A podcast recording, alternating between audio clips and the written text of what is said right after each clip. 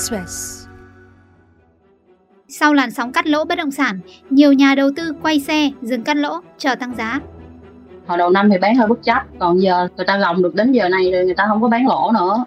đa phần số nhà đầu tư thời điểm cuối năm họ không trả tiền bán được giá thì bán không được thì thôi có một giới gọi nhiều lắm họ mời chào quảng cáo mình từ chối hết người ta sẽ giữ đất chờ tăng giá họ kén chọn hơn họ sẵn sàng họ từ chối khách hàng nếu mà khách hàng trả giá hơi quá đáng Quý vị đang nghe VN Express này. Cuối năm 2023, thị trường bất động sản đã xuất hiện những tín hiệu tích cực, làn sóng cắt lỗ, giảm giá không còn rầm rộ như đầu năm. Chị Kim Thảo, một nhà đầu tư bất động sản tại thành phố Hồ Chí Minh cho biết, từng gặp khó khăn về tài chính nên chấp nhận bán lỗ 100 triệu lô đất nền tại Đồng Nai. Suốt 10 tháng mới có khách hỏi mua, nhưng lúc đạt được thỏa thuận, chị lại bất ngờ quay xe dừng cắt lỗ. Hồi xưa chị đầu tư đất thì để chị lướt, chị làm farm, du lịch, năm nay tay to rồi nhiều cái làm ăn thua lỗ, phải bù tiền ra, lương nhân viên các kiểu, tiền đâu ra, thì không có thì phải vay, tính lãi, lãi đẻ lãi thì nợ càng ngày càng nhiều, kẹt tiền nên muốn bán cho nó nhanh.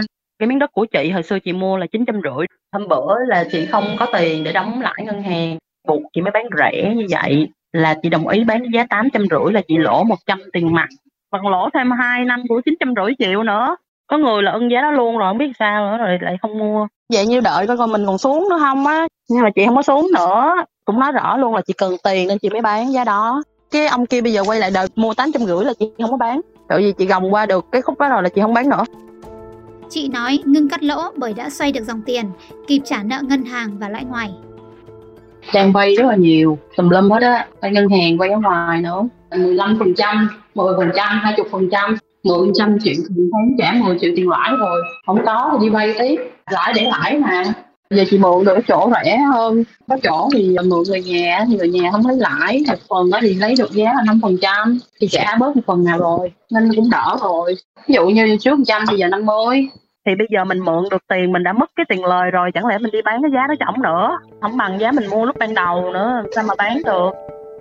Chị nói dừng cắt lỗ cũng là tâm lý chung của nhiều nhà đầu tư khi đã vượt nợ thành công do lãi suất ngân hàng giảm. có nhiều người bán khùng bán điên lắm. Mới vừa mua 800 hai năm một năm xong giờ trả xuống 600 400 luôn kìa. Hồi đầu năm thì bán hơi bất chấp. Ngân hàng nào trả lên vậy 16, 15, 13, 14 tùy ngân hàng. Còn giờ còn xuống 98 gì à người ta lòng được đến giờ này. Chịu lãi một năm trời nay rồi giờ hả người ta vượt qua được giai đoạn này rồi người ta bán lỗ nữa chi? Biết năm sau lên giá nên người ta đâu có cần ấy nữa đâu. Giống như em sắp về đích rồi à, lúc mà khó khăn kêu ngừng cuộc chơi không cho em ngừng giờ sắp về đích rồi kêu ngừng đi ai ngừng? Báo cáo từ DKRA Group cho thấy trong tháng 11, song bán cắt lỗ đất nền nhà riêng lẻ đã hạ nhiệt phần nào. Tình trạng giảm giá sâu 30 đến 35% không còn phổ biến. Giá sơ cấp đất nền nhà liền thổ tại thành phố Hồ Chí Minh và các tỉnh lân cận ghi nhận mức giảm trung bình từ 3 đến 10% so với cùng kỳ năm 2022 và chỉ giảm ở nhóm sản phẩm có giá trị cao, chưa hoàn thiện hạ tầng pháp lý. Riêng thị trường thứ cấp, giá và giao dịch đều duy trì xu hướng đi ngang.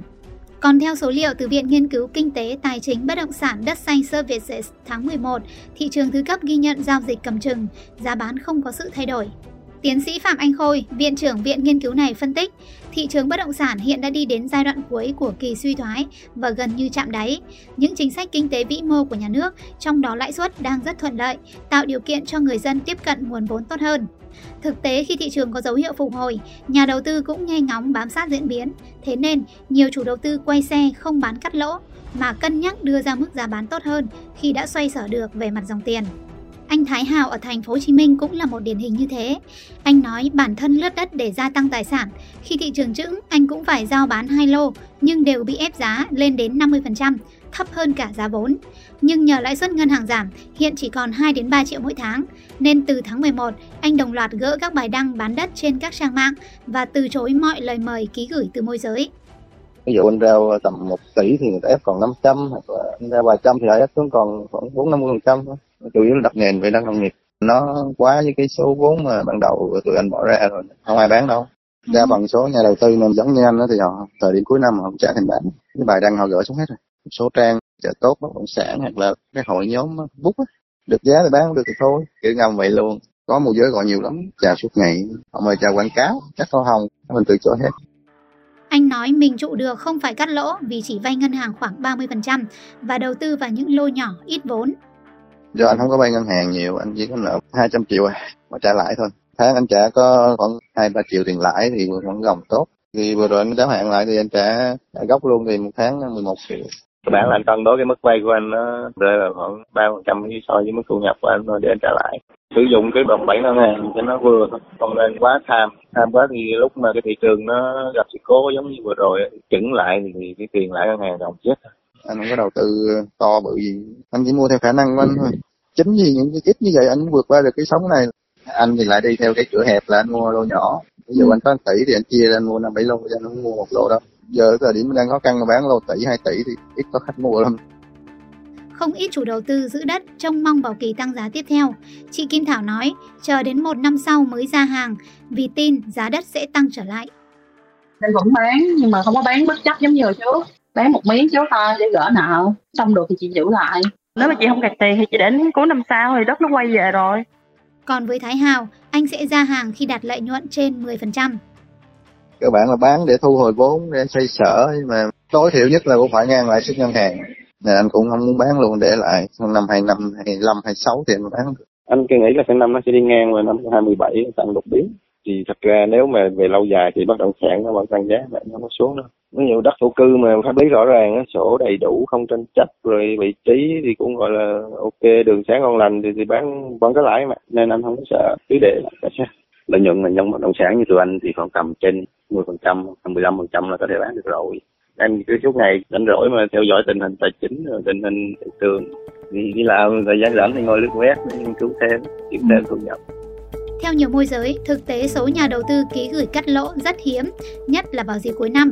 Anh Hải Hoàng, một môi giới có 8 năm kinh nghiệm tại Bà Rịa Vũng Tàu cho biết, nhiều chủ bất động sản đang trong tâm lý giữ đất, không còn tình trạng bán bất chấp như đầu năm. Khoảng tháng 6 á, thì có rất là nhiều người gửi bán. Còn lại hiện tại bây giờ á, thì tụi anh phải đi liên hệ lại với chủ đó, và có những chủ họ không còn muốn gửi bán nữa. Và có những chủ họ đang muốn ra hàng nhanh mới gửi mình bán nhưng mà cái giá nó không còn là cái giá cắt lỗ nữa. Khoảng thời gian nó còn có 7 triệu một mét là đất thổ cư đó nha. Nhưng mà hiện tại bây giờ thì nó đã quay về với cái mức giao dịch ở khoảng ờ, từ 8 cho đến 12 triệu. 8 triệu đó là ở những cái khu vực xấu đó. bắt đầu là ngân hàng nó giảm lãi suất đợt đầu tiên.